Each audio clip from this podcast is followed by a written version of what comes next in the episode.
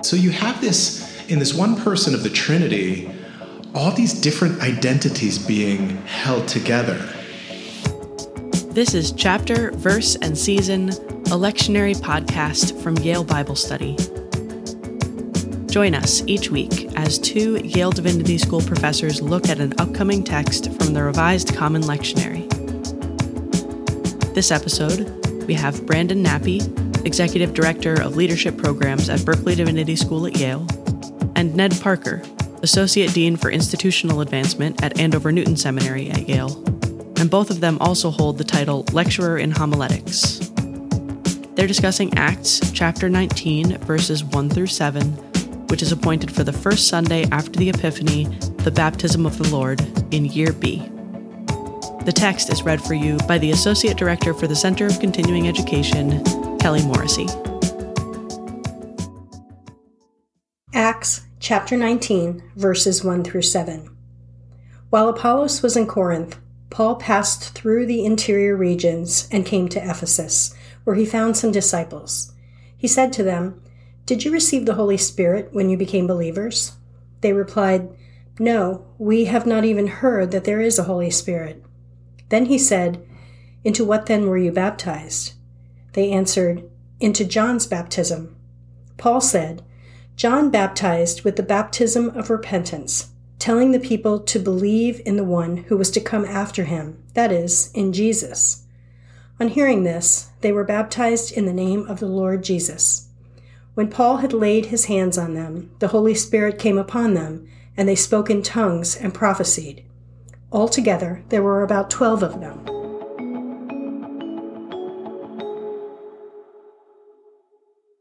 Brandon, uh, this this passage about baptism always, in a way, breaks my heart because it it's one of those things that I'm not sure if you've ever heard this phrase, but Christian denominations multiply by division. That is, we have so many denominations because of the division that has happened in the in the church. And here you find this question about whose baptism is the right baptism. And I think about those moments in Christianity when when some sort of schism has happened or rift in the church where where one denomination becomes two denominations, becomes six denominations, because we can't agree on whether babies are baptized, whether believers are baptized, whether both happens. And baptism in its nature and definition, it's a pretty serious thing. I mean, baptizo, I don't think I'm pronouncing it correctly because I never took Greek, but baptizo, whatever the, the Greek is, means drowning, means it's a word used when people are drowned, when ships sink. And so I wonder in instances like this. So here, here is evidence in the Bible of things that happen today. The same kind of rifts happen today. The same kind of questions happen today. And who gets to decide? Who gets to decide who's correct? I mean, who gets who gets to to say this is the right way? And in making that decision, who is othered? Who is cast out? And that, I, I guess I should back. I should expand this and say this really isn't just a question about baptism. It's about all of the ways that we find that we are divided as Christians and that breaks my heart. And I, I feel like there there this passage actually is pretty ripe with other places where we can find different opinions, different, different ideas of what's correct. I, I wonder if anything pops out to you. Yeah, no, I, I, feel that heaviness of heart. I, you know, most of, um, or so many of my friends anyway, don't regularly go to church. When I share my own heartbreak over the the divisions within Christianity, they just don't get it. You know, why are y'all fighting about this stuff? It right. just doesn't look important to their lives. And of course, it's it's sacred and extremely important, and in, and in some ways can be a sometimes a, a rearrangement of deck chairs on on the Titanic.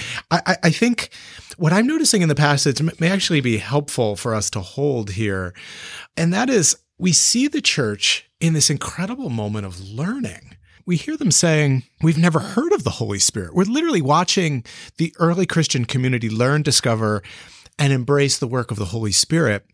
And, you know, I was, as I was reflecting on, you know, my, my seminary learning, I remembered that the Hebrew word for spirit, and, and, I didn't study uh, Hebrew at all, but it, ruach is feminine, mm. right? Yeah. And then the Greek word for spirit, pneuma, is is not any gender. It's it's neuter. It's neither masculine or, or feminine.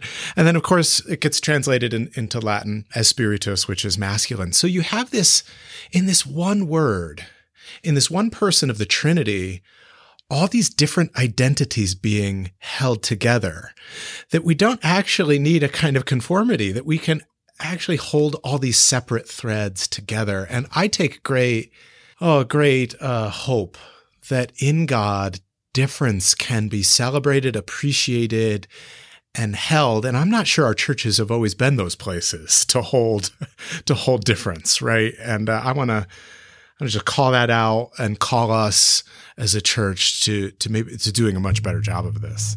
I couldn't agree more. And I mean, you're talking about spirit in this passage, and I you know, I think about all the names for God in the Hebrew Bible, including Elohim, which is a plural gods, and every once in a while I ruffle some feathers when uh, when I start a prayer with something to the effect of I'm praying, you know, to the original or the great they them, but it's right there in the Bible.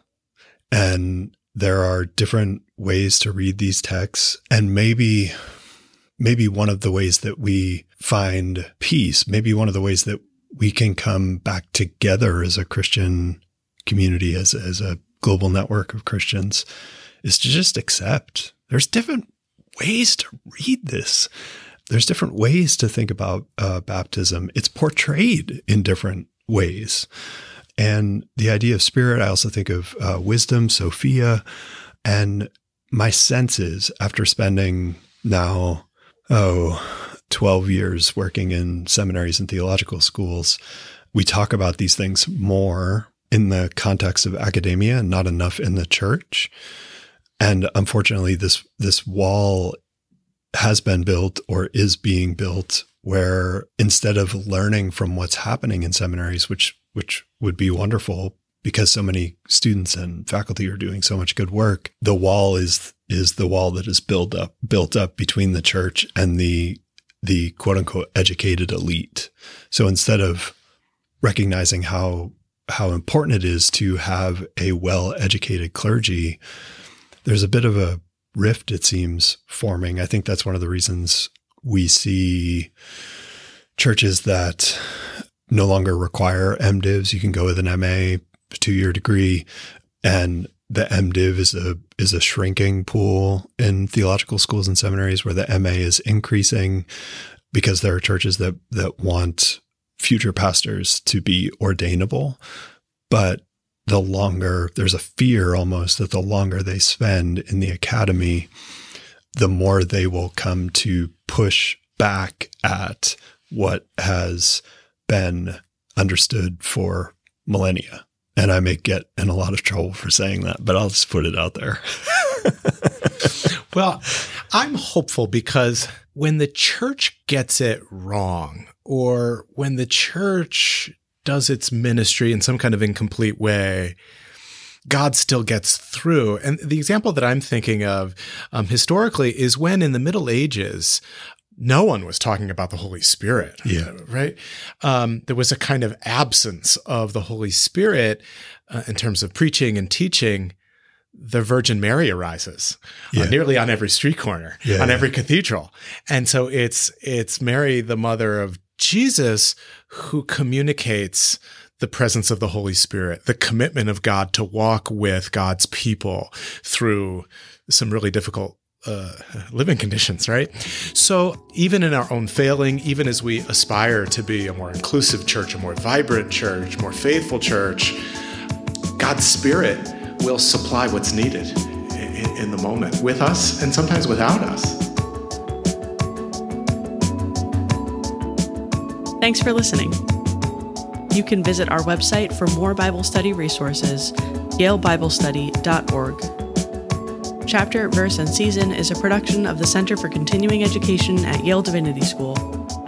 It's produced by creator and managing editor Joel Baden, production manager Kelly Morrissey, associate producer Aidan Stoddart, and I'm your host and executive producer Helena Martin. And our theme music is by Calvin Linderman. We'll be back with another conversation from chapter, verse, and season.